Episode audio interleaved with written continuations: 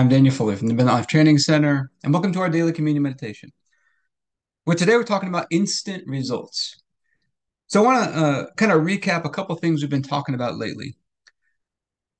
Number one, our message for this year of 2023, as God saved the best until now. And that comes from the story where Jesus turned the water into wine. And that's a great acceleration. Think about the process that goes into making wine. And Jesus just turns the water into wine. He's got instant results. And then this month, our message in April has been the best use of time. The best use of time. I've really been thinking about how do we shorten the time frame to accelerate results? We're going to make the best use of time. One of the things that's going to happen, we're going to shorten that time frame. And earlier this month, over the Passover weekend, we talked about with our partners this simple quote, which is always have a goal, always have a plan, but be flexible on the plan. And I've just been really thinking about lately. One of the times where I saw the greatest instant results I've ever seen. I was playing college baseball, and we had a hitting coach who had been the hitting coach for several years, uh, but he wasn't with the team for a while and our team was struggling to hit. We were struggling to score runs in the games. We're not scoring very many runs. And the hitting coach comes back. He meets with our team for, I don't know, 30 minutes to an hour one afternoon. I don't even think we really hit. We might have hit just a little bit, but he just had a little talk with us. And the next day we went out and we scored like 10 runs. We scored a bunch of runs. And we went on to just be probably one of the best hitting teams around. And it was instant. Within one day, he had one little talk, a shift in perspective, and everything changed. Everything changed in an instant. It's the fastest results I've ever seen. And I've been thinking back to that. It's like, what, he, what did he do? And I saw him do this multiple times. I saw him do it with individual hitters. I saw him do it with whole teams of hitters. I saw him do it over and over again. He would go in and have one talk, and everything would shift after that. And when I think back to it, he did three things the th- three things he did to create the biggest shift. Number one, he talked about what the goal is. In baseball, he said the goal is not to get the most hits. The team that wins is not the one who has the most hits, it's the one who scores the most runs. And so our goal when we go up to hit is to change the scoreboard. And so he gave the hitters a much bigger target, a much bigger goal to shoot for every time they went to the plate. And then he gave them a, a more precise plan. He said, okay, if our goal is to change the scoreboard, how do we do that? And his answer was, if we're going to change the scoreboard, we got to hit for power. We got to hit home runs and doubles, and we have to be very selective about what we swing at. We have to walk more. We have to not chase bad pitches. We have to walk more to get on base. So when those other guys hit those home runs and doubles, we score more runs. And that's it. He would go in with the goal, change the goal, give a bigger goal, give a more precise plan. And then after that, it was all about just developing the mechanics to execute that plan. And so I think three things he would do. Number one, a bigger goal, then he would give us a plan, a more precise plan, and he would teach the mechanics of how to execute that plan. And it just produced these instant results. I saw him do it just over and over and over again, and it was very, very simple. And so, what you think about in our lives, setting a bigger goal. What's the vision? We talk about in my book, The Eighth Date, the scoreboard for our lives. What's the scoreboard for our lives?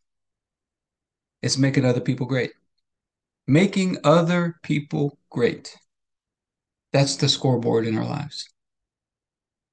How do we do that? I think we got to get connected with God's plan. We got to find and walk out God's plans and purposes for our lives individually. And we got to be committed to that plan. We got to walk out that plan, make a decision to follow out that plan. Some of the keys to just making other people great. Number one, we got to become great ourselves. Jesus says, You want to become great in the kingdom?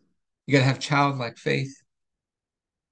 David says, God's gentleness made me great. Gentleness is the key to greatness. Jesus says, You want to become great in the kingdom? You got to practice the commandments and teach them. And then if you want to become great in the kingdom, you got to become the servant of many. And so I think we go through that process ourselves so that we can then teach it to other people and make them great as well. but you want to see an instant shift in your life, an instant transformation. Make a commitment, set a bigger goal or target for your life or any area of life to make other people great. And then make a commitment to walking out that plan that God has for our lives. But we're going to take communion over this. First, we're going to pray and then we'll take communion over this, asking God to help us with this. Heavenly Father, I pray for everybody who's watching or listening, their families, their friends, everybody connected to them, and all of our church and governmental leaders. And I thank you for releasing us from darkness and transferring us into the light, into the kingdom of your dear Son. I thank you for your purpose and grace given to us in Christ Jesus before time ever began. And that Jesus was struck down, he was smitten, he was bruised and pierced and crushed and destroyed. Also, that you could be on our side, that you could be fighting for us. And I keep asking that you, the Father of glory, would give us the spirit of wisdom and revelation so that we would know you more and more.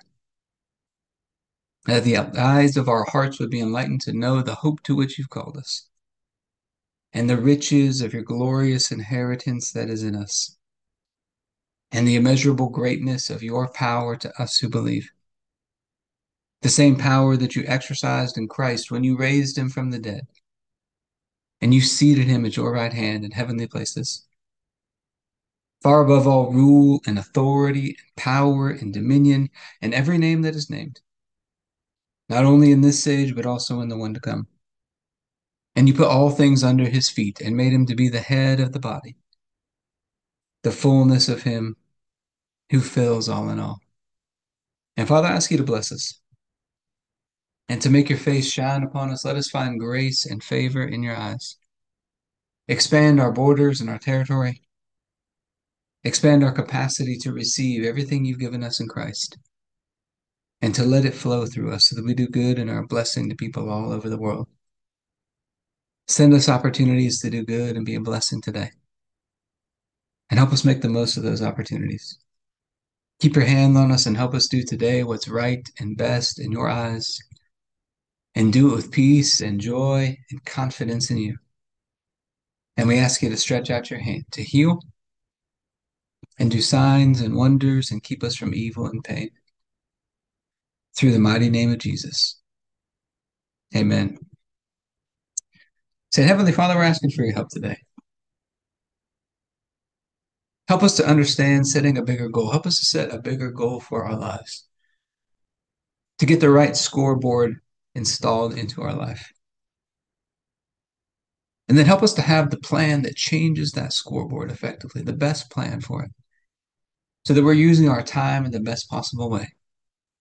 And teach us the mechanics of how to walk it out, how to execute it, Lord. And we think in the night Jesus was betrayed, he took the bread and said, This is my body, broken for you. Do this in remembrance of me. We'd all missed it. We'd all turn, turn to our own ways, and you laid upon Jesus the punishment that we deserved. And by his stripes have been healed. He was crushed and destroyed by you, smitten by you, so that we could be right and holy and perfect in your sight all through your one sacrifice, his one sacrifice. And you raised him up from the dead. You seated him at your right hand in heavenly places. And you raised us up together with him and made us sit together with him. And we get this opportunity today to take communion, to remember our union with you through the sacrifice of Jesus. And so I thank you for this bread and ask you to bless it in Jesus' name. If you have your bread, let's go and take your bread.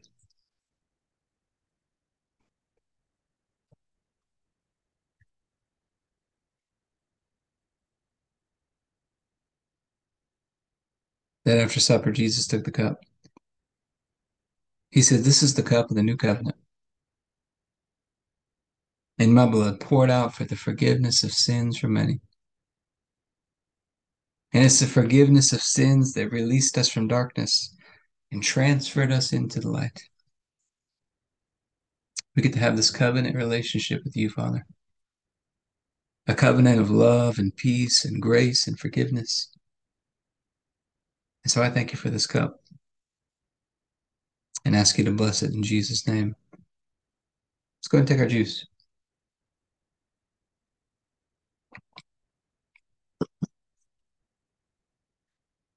All right, so let's talk about some practical application into our health and fitness. You could take this same approach into your health and fitness as well. How can you make other people great in their health and fitness?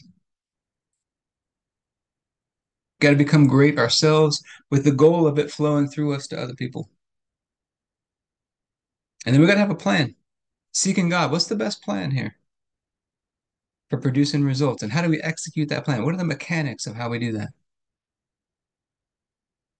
But I hope this has been helpful for you today. If you'd like to be a part of what we're doing in the Abundant Life Blueprint, you can go to the Abundant Life Training Center.com.